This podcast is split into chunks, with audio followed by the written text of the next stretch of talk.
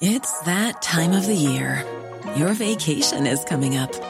You can already hear the beach waves, feel the warm breeze, relax, and think about work. You really, really want it all to work out while you're away. Monday.com gives you and the team that peace of mind. When all work is on one platform and everyone's in sync, things just flow wherever you are. Tap the banner to go to Monday.com.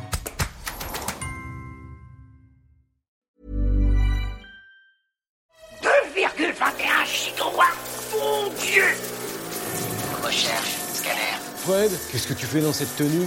Chut, Jamy, je mène une enquête. Alors ça, c'est très tordu, mais bougrement intelligent. Sixième Science, un podcast 20 minutes et science et avenir.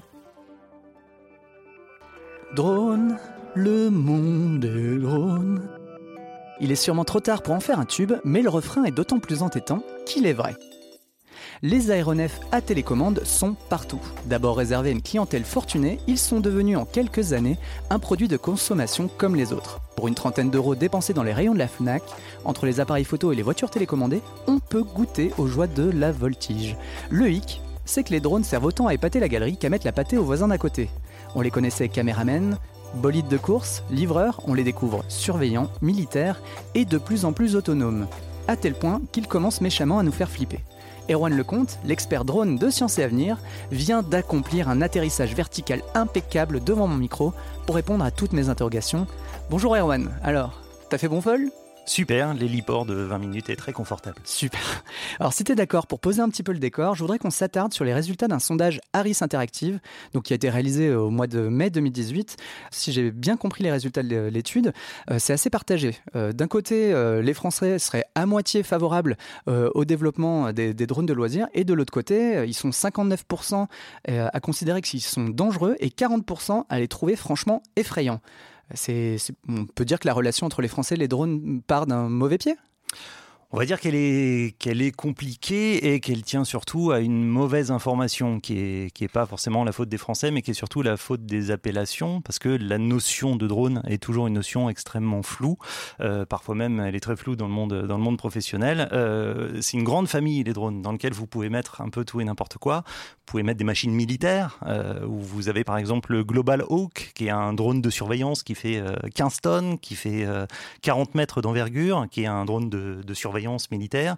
Euh, vous pouvez mettre les Predators, euh, qui sont des drones armés qui tirent des missiles, euh, qui ont, qui ont été remplacés récemment et qui ont été qui, ont, qui équipent l'armée française aussi et qui a décidé de les, militariser avec le, leur version supérieure qui est les Reapers.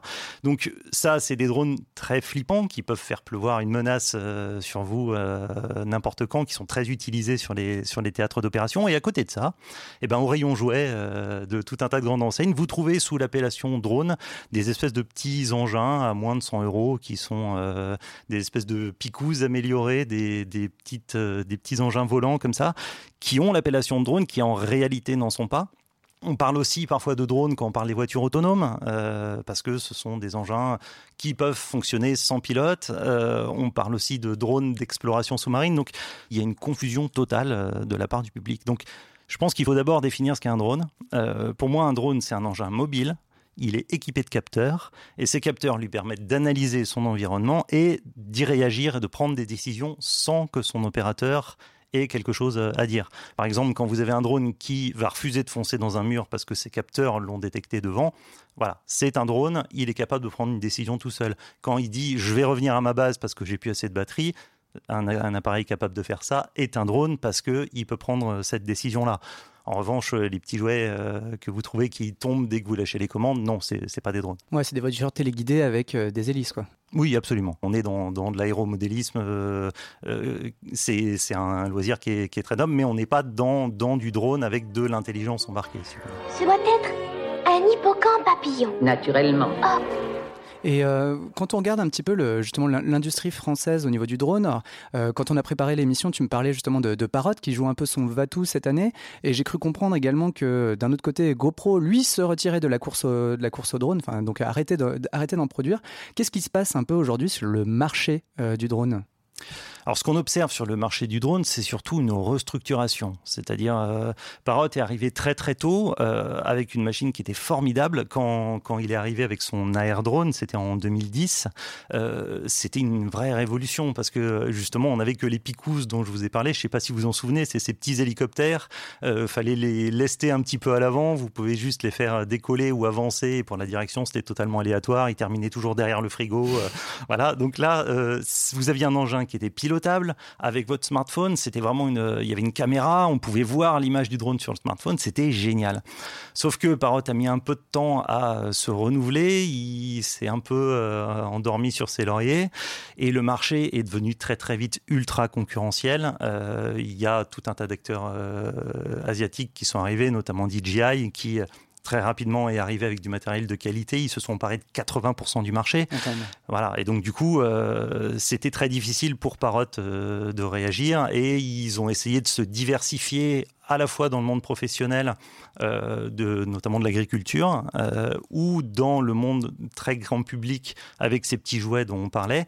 Et là, ils tentent avec l'ANAFI, qui est leur, euh, nouveau drone qui va sortir au 1er juillet, de, revenir sur ce secteur dont ils s'étaient fait un petit peu bouter par, par le, les autres machines. Et bon, bah, on, va voir ce que, on va voir ce que ça donne. Ils misent un peu sur le prix. Quant à Quant à GoPro, eux, c'est vraiment une, un, un, problème matériel. C'est-à-dire ils ont lancé trop tôt une machine pas bien finie, qui correspondait pas aux attentes du public et, et qui s'est cassé la figure. Mais on peut pas dire que l'âge d'or du, du, du, drone de loisir est passé. Non, il arrive. Pourquoi il décolle pas ce putain d'avion? Ah, Vous avez remarqué vous aussi? Ah, la, hype du coup du drone n'est pas du tout passée. Absolument pas. De mon point de vue, on est un peu face au phénomène smartphone. C'est-à-dire, euh, il y a quelques années, quand euh, l'iPhone est arrivé, on se disait ouais, c'est un, gadget de geek. Moi, mon téléphone avec des touches, euh, il est très très bien. Euh, voilà. Et regardez où on en est aujourd'hui. Il n'y a plus un seul téléphone à touche ou très très peu. Tout le monde est sur des smartphones. Les drones sont dans cette optique-là. Euh, il y a énormément de drones selfie qui se vendent, des drones de poche que vous sortez. Ils n'ont pas des, fonctionnalités incroyables qui leur permettent d'aller à 2 km et, euh, et d'être extrêmement automatisés. Mais là, vous avez un, appareil qui peut tourner autour de vous, qui peut euh, faire des panoramas à 360 degrés, euh, qui permet de faire, plutôt que d'avoir la perche à selfie ou de tendre la main, vous êtes avec tous vos amis, vous lancez votre drone, vous faites une photo, vous le ramassez. C'est quelque chose qui, du fait de sa massification à laquelle on assiste là en ce moment, va devenir vraiment extrêmement, extrêmement mainstream. Il y avait quelques chiffres du marché qui étaient, qui étaient sidérant.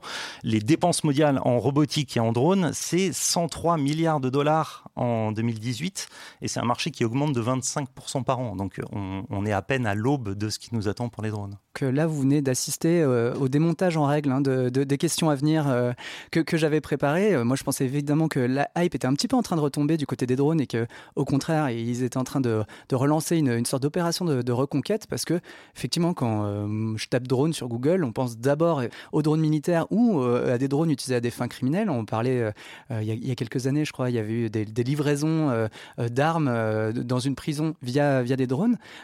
et finalement, on parle vachement plus de ces utilisations-là frauduleuses et criminelles que des utilisations de loisirs ou des drones sauveteurs, par exemple. Ça, c'est parce qu'on va pas assez sur Science et Avenir, où on parle justement de toutes les, toutes les applications. Non, c'est vrai que euh, les drones, comme, euh, comme toute nouvelle technologie, peuvent être détournés. Mais euh, si c'est quelque chose qu'on a tendance à oublier. Mais par exemple, quand la voiture est arrivée sur le marché, la première voiture piégée, a été utilisé en 1905. Donc c'est quelque chose qui est extrêmement euh, ancien. Pour le pareil pour les pour les avions, le premier détournement d'avion c'est en 1931. Euh, et pour les drones, euh, les drones c'est ça débarque au début des années des années 2010, on va dire, et c'est en 2011 que euh, les États-Unis ont pour la première fois arrêté quelqu'un qui projetait de lancer un drone bourré d'explosifs contre euh, le Pentagone et le Congrès. Donc euh, oui, ce sont des, machines qui peuvent être détournées de leur usage pour, pour une utilisation voilà, terroriste. On, on, le voit sur les, sur les champs de bataille. Daesh notamment s'est fait une spécialité du bidouillage de drones. ils prennent des drones civils, ils les équipent de grenades et ils les utilisent pour, pour larguer des bombinettes sur, pour pour semer la confusion euh, chez l'ennemi. C'est un des usages euh, maléfiques qui peut être Parmi fait parmi d'autres, mais le, le secteur du drone, du drone civil dans ses applications bénéfiques, euh, on est en train de le découvrir. Et on est en face d'un écosystème où il y a une multitude d'usages très spécialisés auxquels on n'a pas forcément pensé et qui sont en train de, de se répandre de manière massive. Il y a plein d'expériences euh, en cours. Je vole comme un aigle royal, je vole au-dessus des lois. Je vole quand j'ai bien normal. Et les craintes qui se soulèvent quand même au- au- autour des drones, est-ce qu'elles sont pas liées justement au fait que ben on n'est pas habitué à, à voir cette euh, menace, alors je le mets évidemment entre guillemets, euh, mais euh, venue d'en haut, c'est-à-dire qu'effectivement on, on regarde pas le ciel et on pense pas du tout aux drones comme menace potentielle. Alors là aussi, il faut bien faire le distinguo entre les drones militaires et, euh, et les drones civils. Euh, D'abord, quand vous êtes sur un, dans une zone de guerre où il y a des, des prédateurs, des reapers qui tournent au-dessus de vous et à n'importe quel moment vous pouvez vous prendre un, missile, oui, il y a ce côté un peu euh, châtiment divin qui arrive de n'importe où et, et vous pouvez être exterminé. Après, il faut savoir que sur le sur l'aspect militaire, les drones, c'est pas, ça n'est qu'une fraction de leur usage. Vraiment, le plus gros et ce en quoi c'est un c'est un élément clé sur le champ de bataille, c'est surtout le renseignement, c'est la coordination des troupes. Vous passez d'une vision euh, vraiment euh, au sol où vous n'avez pas de profondeur, vous savez pas où est l'ennemi, euh, vous devez vous fier à vos communications pour repérer vos troupes. Là, vous avez une vision de type jeu vidéo. Vous voyez le champ de bataille d'en haut, vous coordonnez super facilement les mouvements des troupes, vous savez où est l'ennemi. Les militaires sur le terrain ont aussi des petites machines qui peuvent aller voir derrière la colline ce qui se passe avant d'envoyer une reconnaissance. Les troupes peuvent dormir sur le terrain, surveillées par des drones de haute altitude qui surveillent le mouvement des ennemis et limitent le risque d'embuscade. C'est plus ce côté renseignement qui est, euh, qui est important.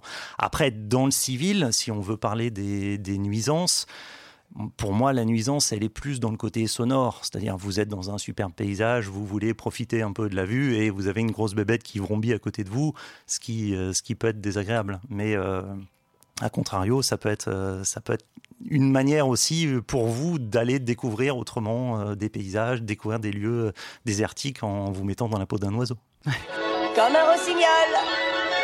Il s'envole Il s'envole Il s'est envolé Et euh, mais euh, tout à l'heure, tu parlais d'utilisation militaire. Il y, a plusieurs euh, philosophies, sur l'utilisation des drones qui se confrontent un petit peu. On parlait tout à l'heure de la- l'armée américaine qui travaille sur un, drone justement qui s'appelle le, si je me trompe pas, le Black Hornet, qui est un, qui est un mini drone. Et à côté de ça, on a l'armée israélienne qui, elle, investit plutôt un drone vraiment limite kamikaze. Alors les deux existent depuis longtemps. hein. Ce côté drone miniature de poche qu'on emmène pour aller voir ce qui se passe euh, derrière les lignes ennemies ou, euh, ou juste faire du repérage autour d'un bâtiment, euh, l'ar- l'armée de terre utilise ça depuis, depuis très longtemps. Quant aux drones kamikazes en eux-mêmes, euh, c'est pas tellement une nouveauté. C'est-à-dire une machine capable d'aller utiliser ses capteurs pour repérer une cible et aller la frapper, eh ben, c'est un missile. Et on a ça depuis super longtemps et ça va beaucoup, beaucoup plus vite qu'un drone. Donc le drone en tant qu'arme offensive, arme euh, explosive ou même euh, qui va larguer des bombes sur le terrain, c'est pas ça qui, qui est un élément clé sur le champ de bataille. Faut pas oublier que pour les, alors quand on parle des drones civils, on a une capacité d'emport dans les airs qui est très limitée. C'est, on parle de quelques kilos, donc c'est pas, c'est pas avec ça que vous allez exterminer euh, un, bataillon entier. C'est plus pour semer la confusion que, que vraiment être une arme offensive extrêmement dangereuse. Alors j'arrêterai là après sur la, partie militaire, hein, mais on va croire que je fais une fixette. Mais est-ce qu'on peut envisager, et euh, j'ai cru comprendre que c'était d'ores et déjà un peu le cas, des batailles justement de drones entre eux? C'est-à-dire qu'on aurait sur le champ de bataille des drones qui s'affronteraient euh, pour les deux camps. C'est déjà le cas sur le terrain des armées qui utilisent, ou les deux camps utilisent des drones pour repérer où est l'ennemi et, euh, et de temps en temps pour euh, larguer des bombes dessus. C'est ce qui se passe en Syrie, c'est ce qui se passe euh, en Irak. Après, au niveau militaire, il y a encore un, secteur où les drones n'ont pas donné leur plein potentiel, c'est les, drones de combat, les, les UCAV. Ce qu'on a, en gros, ce sont des, chasseurs furtifs dronisés. Parce que là, pour l'instant, ces machines sont surtout, ce sont des drones furtifs, mais qui sont pas encore extrêmement véloces. Et euh, face à un chasseur, ils, ils font pas le poids. Euh, quand on aura perfectionné, et ça va venir, euh, le- leur vitesse, leur capacité de réaction, vous pourrez vous affranchir des contraintes liées au pilote. C'est-à-dire sur un avion de chasse, vous ne pouvez pas accélérer au-delà d'une certaine vitesse. Pas faire certaines manœuvres parce que euh, le corps du pilote ne supporte pas ou euh, parce qu'il risque de s'évanouir avec les fameux voiles noires ou voiles rouges en fonction de dans quel sens il se prend léger de l'accélération. Si vous parvenez à faire la même chose avec un, avec un drone et avoir la même vélocité, vous n'avez plus que les contraintes mécaniques liées à l'appareil lui-même. Et là, vous pouvez avoir des machines très très très efficaces. 100K Oui, je sais, c'est moi le pilote. Non, toi je te mets au frein. Non, c'est moi le pilote. On va quitter euh, Tom Cruise et Top Gun pour revenir un petit peu sur le, plancher des vaches. Euh, L'Union européenne travaille pas mal, hein, je crois, en ce moment sur un cadre protecteur des cieux euh, vis-à-vis des drones. Est-ce que ce cadre-là, tu peux nous le présenter rapidement et nous dire si, de ton point de vue, il est assez protecteur? Absolument, ça a commencé euh, fin 2014 quand il y a eu une vague de survol de drones. Euh, c'est une vague de survol qui a, qui a concerné des centrales nucléaires, des bases militaires euh, et certaines grandes agglomérations. Et là, les autorités se sont rendues compte qu'il y avait un problème. Ils étaient face à une menace potentielle euh, qui ne pouvait pas arrêter parce qu'un drone, c'est très furtif, ça arrive très vite, ça repart très vite. Le temps que vous préveniez la gendarmerie ou qui que ce soit, ben, il est déjà parti. Et s'il n'est pas parti, de toute façon, pouvez pas faire grand-chose euh, sur place. Donc il y a eu un appel à projet qui a été lancé par l'ANR pour le compte de la SGDSN, qui est donc le secrétariat général à la défense et à la sécurité nationale. L'objectif était de mettre au point très rapidement euh, des dispositifs techniques pour identifier, localiser euh, et neutraliser des, drones civils qui, arriveraient. C'est une mission qui est extrêmement difficile parce que techniquement un drone ça ressemble beaucoup à un oiseau, il y a beaucoup de faux positifs. On arrive assez bien à les repérer avec des, euh, avec des lasers, avec euh, des radars. Euh, il y a tout un tas de technologies militaires qui ont été adaptées du coup à la configuration particulière de ces machines qui sont souvent en plastique, euh, pas tellement en métal, donc difficile à, à difficile à, à, repérer. Pareil, qui chauffent beaucoup moins que, que des drones militaires où on est sur de, une typologie qui est plus de type avion. et pour la neutralisation, ça a été aussi extrêmement difficile de trouver comment arrêter des machines qui représentent un tout petit point. C'est c'est beaucoup plus difficile en réalité que de les tirer euh, au fusil en fait. Ça marche très très mal et, euh, et, en plus vous risquez de blesser quelqu'un. Donc il y a, des technologies qui ont été développées pour euh, leurrer leur GPS, pour brouiller leur, leur communication. Et Aujourd'hui, euh, ça a été mis en place très rapidement et toutes les grandes manifestations sont protégées par euh, tout un tas de dispositifs complémentaires euh, qui permettent justement de surveiller les menaces aériennes. Donc, au niveau protection, la recherche continue, mais on a déjà un, premier matelas qui nous, qui nous protège à ce niveau-là. Et après, côté utilisateur et côté droniste, les autorités, je trouve, ont plutôt bien fait les choses parce que on n'est pas dans des, dans des contraintes brutales en disant il est interdit de survoler Si on vous surprend avec un drone, euh, vous allez en prison, on vous confisque votre matériel. Euh, on est plutôt dans de l'accompagnement, dans de la pédagogie. Il y a, euh, des, notices explicatives qui sont fournies. Il y a une très très bonne carte qui est disponible sur Géoportail où vous pouvez voir exactement où vous pouvez voler, à quelle altitude, avec toutes les zones restreintes. Et les constructeurs commencent à jouer le jeu d'intégrer dans le firmware, c'est-à-dire le micro-logiciel de leur machine, des zones de des, ce qu'on appelle des no-fly zones où euh, votre machine refusera de rentrer ou refusera de décoller si vous êtes dans une zone interdite. Alors ça c'est pour les plus perfectionnés ou à minimal vous informera en disant attention euh, là normalement il n'y a pas trop droit signer les 12 euh, cocher les 12 cases disons j'accepte toutes les responsabilités si je le fais. Donc au moins l'utilisateur le fait en connaissance de cause et peut peut-être euh, réfléchir à moi c'est je suis à côté d'un aéroport peut-être il vaut mieux pas c'est pas une bonne idée. Voilà. Ok par exemple est-ce qu'à Paris j'ai le droit de faire voler mon drone dans un parc ce genre de choses? En agglomération c'est interdit même dans un parc où, euh, a priori il y a personne même si les conditions vous paraissent être remplies si vous êtes dans une agglomération c'est strictement interdit. Il faut vraiment donc consulter cette carte sur Géoportail pour voir euh, où vous pouvez voler. En région parisienne, il y a des forêts au-dessus desquelles vous pouvez, euh, vous pouvez voler à 60, 80 mètres sans, sans trop de soucis. Et à contrario, il y a des endroits aux côtés de Brest où vous pouvez voler nulle part. Il y a des bases militaires partout. C'est impossible de, de, voler par là. Mais euh, donc, systématiquement, préparez-vous quand, quand vous voulez aller dans une zone, euh, jetez un petit coup d'œil et vous pourrez euh, voir ce que vous avez le droit de faire. Paul, et ne me déçois pas Donc en fait, le, cadre législatif est assez précis. Et est-ce que euh, du coup, euh, ça te paraît jouable qu'un jour Amazon se mette vraiment, alors on, on l'évoquait déjà euh, l'an dernier, à livrer quotidiennement des colis via des drones? Alors, Techniquement, c'est faisable. Le premier projet en la matière, il date de 2014 avec DHL qui euh, a livré des médicaments euh, en Allemagne sur euh, l'île de Juist, à 12 km des côtes allemandes, avec son parcel copter.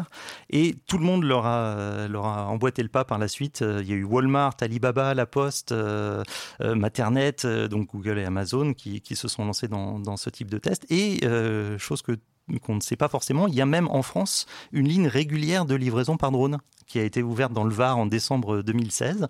Donc ça relie euh, deux, petites zones euh, entre les Saint-Maximilien, la Baume et à Pourrières, qui, où il y a une pépinière d'entreprise, où il y a une petite douzaine de startups. C'était une zone apparemment extrêmement difficile d'accès. Euh, les, les, véhicules mettaient très longtemps à y arriver. Eh ben, DPD Group, la, la, filiale de la Poste, a mis en place ce système de livraison régulier. Donc on n'est pas encore sur de la livraison euh, fluide euh, à la manière d'une livraison de pizza. On est sur de la livraison point à point, euh, où chaque vol est déclaré auprès des autorités aériennes. On sait où va aller la machine. Là, le problème de, livraison de pizza euh, dans votre jardin ou euh, de livraison de colis euh, par Amazon, c'est que vous ne pouvez pas déclarer un plan de vol à chaque fois, sinon le livreur a le temps de, venir chez vous, de regarder un DivX et de repartir. Et, et, en termes de... Ça pose tout un tas de problèmes législatifs, de qu'est-ce qui se passe si votre drone tombe sur quelqu'un, ça pose tout un tas de problèmes techniques de qui va les piloter, est-ce que vous mettez un pilote derrière chaque drone? Euh, en cas d'accident qui est responsable Est-ce que c'est euh, le constructeur de la machine? Est-ce que c'est le programmeur du, micro-logiciel? Est-ce que c'est euh, l'IA, si c'est l'IA qui, qui, le pilote Donc, on n'en est pas encore là. les projets les plus avancés qu'on a, c'est Domino's Pizza. qui, en Nouvelle-Zélande, euh, fait des, tests sur le terrain à grande échelle de livraison de, pizza. Il y a des grands jardins où vous pouvez sans problème aller, euh, aller livrer quelque chose chez des particuliers. Euh, en ville, après, chez nous, les problématiques sont aussi d'ordre financier, c'est-à-dire c'est pas parce que c'est technologiquement faisable que c'est intéressant et, euh, que c'est viable. Si euh, ça vous, si vous mettez trois heures à rentrer votre pizza dans le logement de drone et que vous livrez euh, une pizza à 20 euros avec une machine qui en coûte 1000, que vous risquez de la cracher, de vous la faire voler à l'arrivée, ça vaut pas forcément vraiment le coup. Ouais, et puis s'il pleut, s'il vente, il y a quand même pas mal de conditions qui viennent en plus perturber le vol. Hein. Qui compliquent le pilotage. Bien que maintenant, il faut vraiment qu'il y ait une grosse tempête pour que le drone puisse pas voler. Et euh, en termes d'encombrement du ciel ou en termes de nuisance sonore, euh, la, possibilité d'avoir des, livreurs euh, drones, ça te fait pas du tout flipper? Tout dépend de la fréquence. encore une fois, c'est le, ciel est bien et très vide pour l'instant et à mon sens, euh, c'est un peu mettre la charrue avant les bœufs. Euh, le, problématique sonore de d'avoir un ciel encombré de drones, euh, je pense que si vraiment c'est un c'est un problème, ça sera pas adopté. Les gens protesteront et, et n'utiliseront pas ce service et du coup il tombera de lui-même. Il y aura une sélection qui va se faire de cette manière-là. Mais ce problème d'encombrement du ciel n'arrivera pas avant qu'on ait réglé tout un tas, fasse sauter tout un tas d'autres verrous technologiques ou législatifs qu'il faudra régler bien avant. C'est toi, t'es piqué. Oh, tu fils de bourdon. Bon, débrouille-toi. Vole tes propres ailes. Alors là, je vais mettre la charrue avant les bœufs robotiques parce que on va partir un petit peu dans le monde de l'ASF. Dans le, film Ready Player One, donc l'adaptation par Steven Spielberg euh, du livre d'Ernest Klein, euh, on peut voir à un moment des drones de surveillance. Alors euh, des drones automatisés hein, qui, qui servent un petit peu de, de caméras de surveillance autonome. Euh, est-ce que toi, ce, genre de choses, on s'est bien, habitué à être filmé en permanence dans, certaines villes, hein. Londres par exemple regorge de caméras de, surveillance, c'est une éventualité euh, qui te paraît plausible? Là encore, techniquement, c'est faisable. On a eu la preuve euh, début juin où il y a eu un, papier qui a été publié par euh, une équipe de recherche, euh, c'était britannico-indienne, où en gros ils ont équipé un drone très très simple d'un système d'intelligence artificielle. Donc les images du drone sont transmises à un, ordinateur qui analyse les images transmises par le drone et le drone survole des foules.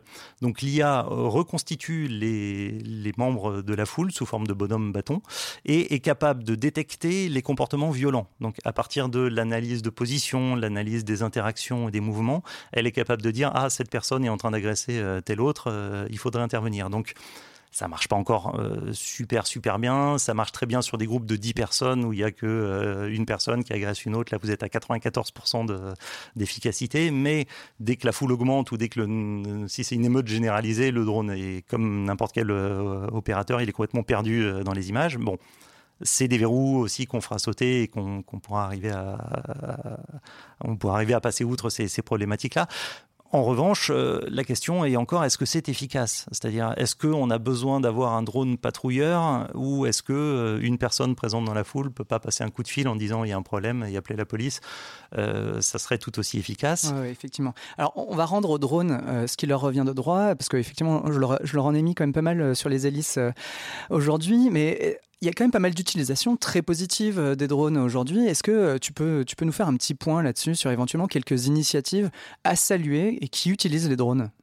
Sur les drones, on est dans une kyrielle d'usage extrêmement spécialisée où, du fait de leur légèreté, de leur euh, facilité d'emport, du peu de coûts que représente un vol, ils apportent un plus et ils fournissent un service qu'on n'avait pas avant. Donc, par exemple, quand vous devez aller examiner euh, le tablier d'un pont à 80 mètres de haut, euh, ben, soit vous risquez potentiellement la vie de quelqu'un dans une nacelle, soit vous envoyez un drone qui va pouvoir s'approcher très près et regarder la structure du pont et vérifier son intégrité. Quand vous devez parcourir des, des centaines de kilomètres de caténaires pour surveiller si on n'a pas un qui est cassé, vous envoyez un drone avion, il survole, il fait ça toute la journée, il le fait très bien et vous récupérez les images à la fin de la journée. Euh, après, ils permettent aussi d'aller dans des endroits potentiellement dangereux. Je pense en volcanologie, par exemple. Vous pouvez envoyer un drone dans les fumerolles d'un volcan au milieu des gaz toxiques pour faire des prélèvements et euh, récupérer comme ça des échantillons sans mettre en danger la vie des scientifiques. Euh, j'ai vu récemment aussi une utilisation pour étudier les virus des baleines. C'est-à-dire, vous envoyez les drones au-dessus baleines et quand la baleine crache son geyser d'eau, vous faites passer le drone au travers. Il a une petite boîte de pétri euh, qui se referme au moment où il passe et vous avez des échantillons euh, comme ça qui sont collectés. Et après, on a beaucoup d'usages comme ça extrêmement, euh, extrêmement intelligents. Vous mettez une caméra thermique dessus et vous pouvez repérer sur un bâtiment où sont les déperditions énergétiques ou alors où est un départ de feu. Il y a des, des services de pompiers qui utilisent ça. Euh, vous pouvez euh, vous en servir pour, pour, retrouver des personnes perdues en forêt euh, par imagerie thermique en survolant, en survolant des zones. Donc, on a comme ça tout un tas d'usages, parfois très insolites. On avait parlé d'un d'un dispositif qui permettait à l'aide d'un drone de repérer les terriers de campagnols et donc de, de, mettre spécifiquement les euh, produits euh, rodenticides à ces endroits-là et pas en mettre partout dans la nature euh, pour, pour traiter les champs, voilà, ou pour protéger les fonds, les fonds qui se cachent dans les champs avant le moissonnage et qui ont tendance à passer sous les moissonneuses batteuses. Voilà, vous les repérez par imagerie thermique et vous pouvez les, les, isoler. Voilà, les isoler avant de, avant de passer la moissonneuse. Eh ben, on termine sur une note quand même super choupi. nous approchons effectivement la, la fin de cet épisode. Un grand merci à mon copilote du jour, donc Erwan Lecomte. La compagnie 6ème Science espère que vous avez passé un bon vol. Pour vos correspondances, vous pouvez d'ores et déjà vous rendre chez votre libraire et embarquer avec Science et Avenir.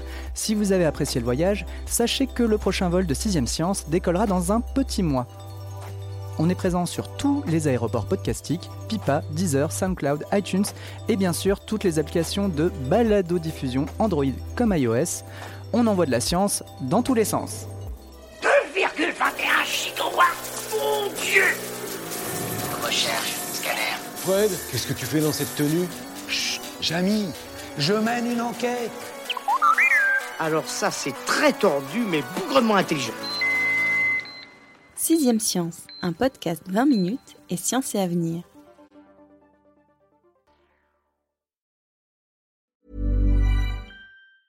Mom deserves the best, and there's no better place to shop for Mother's Day than Whole Foods Market. They're your destination for unbeatable savings, from premium gifts to show-stopping flowers and irresistible desserts. Start by saving 33% with Prime on all body care and candles. Then get a 15-stem bunch of tulips for just $9.99 each with Prime. Round out Mom's menu with festive rosé, irresistible berry chantilly cake, and more special treats. Come celebrate Mother's Day at Whole Foods Market. Cool fact a crocodile can't stick out its tongue. Also, you can get health insurance for a month or just under a year in some states. United Healthcare short term insurance plans, underwritten by Golden Rule Insurance Company, offer flexible, budget friendly coverage for you. Learn more at uh1.com.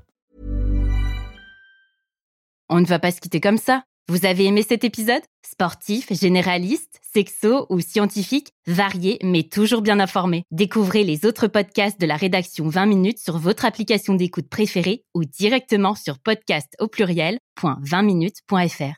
Et merci de nous avoir écoutés.